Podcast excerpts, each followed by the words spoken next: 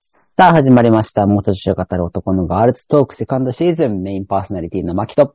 清澄です。よろしくお願いします。ねえねえ、すみさん。はい。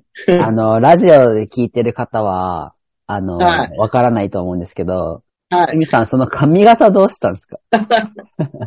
あの、前回も、うん。うん。あの、ちょっと YouTube 見てくれた方はわかるんですけど、あの、ブレイズっていう髪型にしてるんですね。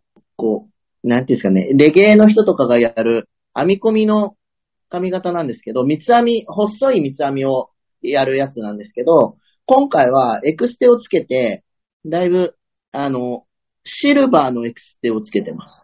で、肩ぐらいの長さにしてもらいました。すごいもう真っ白で。真っ白ですね。この間、あの、いくつぐらいだろう ?60 後半、70近いおばさまに、あの、電車の中でめっちゃ綺麗ですねって声かけられました。電車の中で？電車の中で結構ね、この、なんかブレーズにしてからね、あの、電車の中でね、声かけられる。髪綺麗ですね。えーえー意外とおばさまに声かけられる。えー、そうなんだ。面白いね。うん。うん。で、さ、なんか、僕、アロマのサロンやってるじゃない？うんうんうん。で、新規のお客様とか、なんかびっくりするかなと思ってて、うんうんうん。で、一瞬おってなるんだけど、うん。一瞬おってなるから、すいませんね、こんな髪、なんかこんな髪型してるけど全然怖い人じゃないですとか言って、うん。まあ、もうガンガン話しちゃうと、うん。意外と、うんいや、全然怖いとかそういう感じじゃなくて、なんか、すごい自由でいいなーって羨ましくなりましたって言われた。確かにそうね。まあ、インパクトはすごいけど。そう、会社員じゃできないじゃんうん、できないできない。できないよね。うん。そう、だから、好き勝手に、来月は何色にしようかなとかも言いながら、えー、それはエクステを外してまた色を変えるってこと？そう、あのね、うんと、案であるところは、うん。こう、ほぐ、ほ、なんていうか、あの、崩れないんだけど、うん。結局伸びてきた根、根元が、あこう伸びてこ編んでないところが、う、うん。こう、長くなっちゃうのね。で、もしゃってしてくるのね。うん。なので、目安としては、1ヶ月から2ヶ月、3ヶ月は持たないと思うんです。あの、3センチぐらい伸びちゃうから、1ヶ月1センチぐらい伸びるから、うん。そうすると根も、編んでない2センチが、ちょっとぐしゃってなるのね。うん。ううん。あと、あのー人間ってね、なんだっけ、一日すっごい髪の毛って抜けるから、ん。うん。一。日で。それを1ヶ月間ぬ、こう、絡んでる状態になるからね、うん。根元に、こう、抜け毛が浮いてる感じになっちゃうわけ。ああ。それもなんか、もしゃってなるのね。うんうんうん。うん、だから、あのー、2ヶ月に1回、1ヶ月半とか2ヶ月に1回、全部ほどいて、また編み直ししてもらう。へえ。え、純粋にさ、お風呂ってどうしてるの？お風呂入れるよ。入れるよっていうか、シャワー頭から浴びれるの？浴びれる。え、頻繁に洗うと崩れるから、うん。やっぱり週に1、2回 ?3 日に1回とか1週間に1回とかっていうペースで洗う。普通にシャーってやって。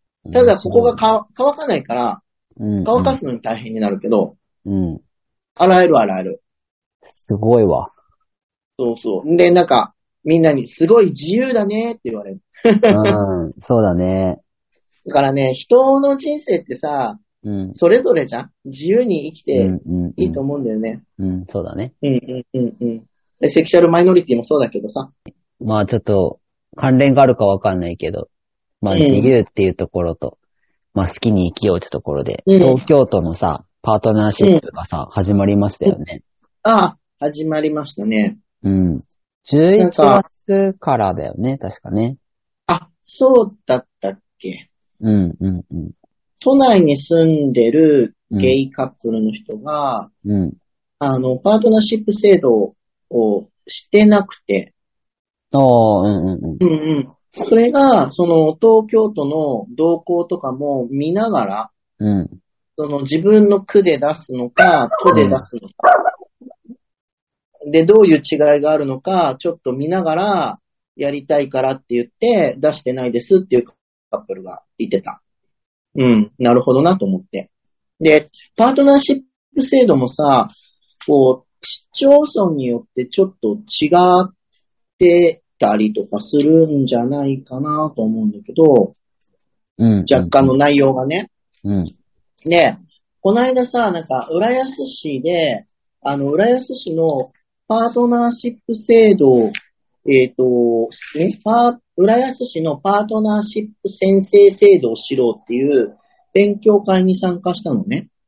うん。うん。で、主催が浦安市の、えっ、と、多様性社会推進課っていうところが主催で、うん。まあ、あの、LGBT の、その基礎知識、LGBT ってこういう、あの、こう言葉の説明とかうん。から始まっていろいろ、こう、あの、勉強会っていう感じで、あのうん、素地とか、そういう話もちょっとしてくれて、で、その、浦安の、こう、あの、現状と、パートナーシップ制度、うん。浦安市で、こう、あの、作った、そのパートナーシップ制度についてのお話があったのね。うん。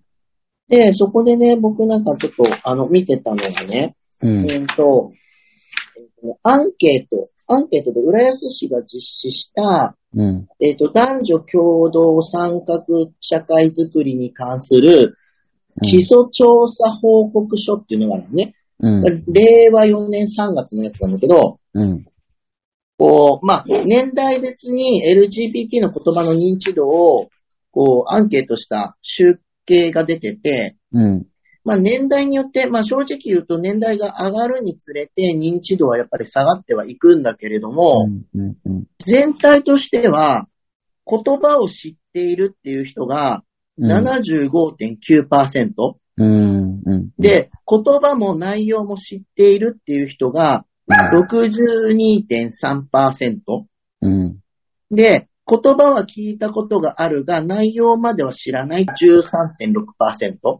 で、言葉も内容も知らないっていうのが16.2%ね。結構皆さん知ってるんだな。確かになんかそう、数字だけで聞くと認知度はすごい高そうだよね。そう、半分以上の方が知っている。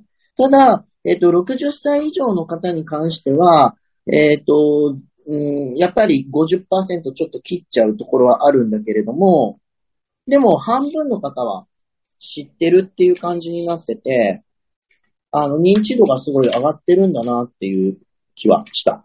うん。で、あと、なんか、パートナーシップ制度の、まあ、手続きの流れとかはいろいろあるんだけど、あのー制度の対象者、浦安市で、えっ、と、パートナーシップ制度、宣誓制度を利用できる人っていうのが、18歳以上であることと、えっ、と、双方または一方が浦安市内に住所がある、または3ヶ月以内に浦安市への転入を予定していること。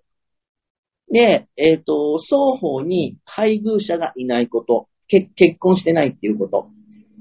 で、えっ、と、双方に別の人とのパートナーシップ制度を結んでいないっていうこと。あと、えっ、と、近親者ではないこと。と、えっ、と、双方が浦安市パートナーシップの先生の取り扱いに関する要項に基づく宣言の取り消しを受けたことがないこと。取り消されたことがないこと。うん。うん。うん。うんうん。っていうのが制度の対象者なのね。うん。うん。うん。で、その浦安市で、まあ、えっ、と、宣誓をすると、うん。受けられる行政サービスっていうのが、うん。浦安市災害等見舞い金の申請。へえ。うん。と、あと、浦安市の墓地公園利用の申請。ああ、はいはいはい。まあ、一緒の墓に入れるよっていうこと。とあ、と、浦安市の市営住宅の申し込み。市営住宅に二人で住めれるよっていうのが、うん。浦安市では受けられるらしうーん、すごいね。い。うん。だから、良い、良い気がする。うん、うん。ででですね、浦安市で、そうんの先生をされた方、今何組ぐらいいるの？浦安市。令和4年うん。8月31日現在でうん。12組。あ、結構いるんだね。うん。結構いらっしゃる。うん。うん、うん、うん。いいなと思って。うん、うん。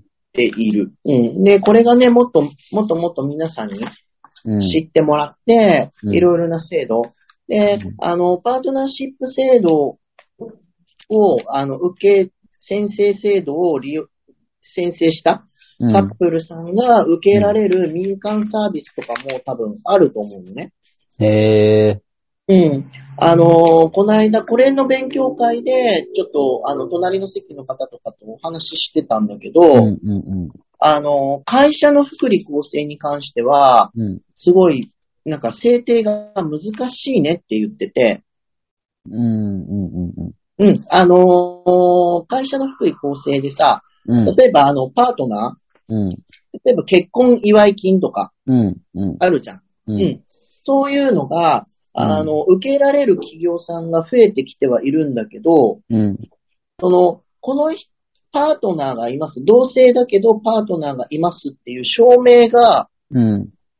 難しいよねって言っていて、うん。もちろん、パートナーシップ制度を利用して、パートナーシップ制度のその証明書があればうん、できるけど、それがない市町村に住んでる人は、証明ができないじゃない？パートナーだっていう証、パートナーがいるっていう証明ができない。証明ができない人にも、その制度を使わせてあげるのかどうかっていう判断が難しいよねって言ってた。うん、なんかそれだったら勝手に言言っちゃえば、なんか受けられちゃうんじゃないっていう、その緩くなりすぎてしまうから難しいなーっていう話はしてて、そのライン引き？うん。うん、ちゃんとその、えっと、結婚と同じような形でパートナーがいますっていうのの証明うん。うん。がなくてもいいんだろうけど、うん。うん。うんうん、その、うん、あのじゃあ誰でも彼でも、うん。その制度が、そのさ、あの、福利厚生が受け入れるようになってしまうっていうのも、うん。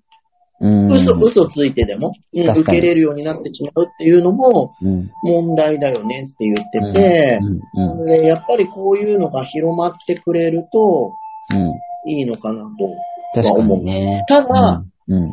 ただ、なんか今うん回コロナ、あの、その、同性カップルの方のお話を聞いてたんだけど、うん。あの、コロナで、うん。その、濃厚接触者。の扱いが同性カップルさんちょっと難しいみたいで、うん。ええ、そうなんだ。あの、要は、うん。その、僕がお話聞いた同性カップルさんは、うん。片方は職場にカミングアウトしてます。片方は外カミングアウあトして。で、コロナになって、濃厚接触ですってなった時に、あ。うん。うん。あの、片方の方はもう、あの、カミングアウトしてるので、うん、その同性のパートナーがコロナになってしまってって言ってうん、お休みしたんですって。うん、うんで一緒に暮らしてる同性パートナーがコロコロナになってしまったからお休みしたんですって言ったんですって。うんで、も、あの、方やカミングアウトしてない方だと、うん、あの、カミングアウトしてないので、うん、ぼんやりと、その、同性とは言えないくて、うん。なんか一緒に暮らしてる人が、みたいな、ああ、なるほどね やり。した言い方しかうん。できなかったって言ってて、うん、うん、その辺もなんか難しいんだなって思った。うん。うん。確かにね。うん。うん。だからその福利厚生も、うん。そのパートナーシップ制制度をうん。してても、うん。会社にカミングアウトをしなければいけないっていう前提になってしまうっていうのも、ああ、確かにね。あるのかなっていうのはあって、確かにいいことだと思ってたけど、うん、確かにカミングアウトしてない人からしたら、まあ難しいよね。難しい。カミングアウトしないっていうね、あの、スタンスの方だと、えっと、やっぱりいろいろな制度が受けにくいうんっ。ていうハードルはまだまだ、確かに、確かに。うん、あるんだろうなっていう、うん。うん、うん。感じでした。確かにね。そうだね。うんうんうん、でね、うん。確か市川市がね、うん。ファミリーシップ制度だった気がする。うーん。ファミリーシップ制度。うん。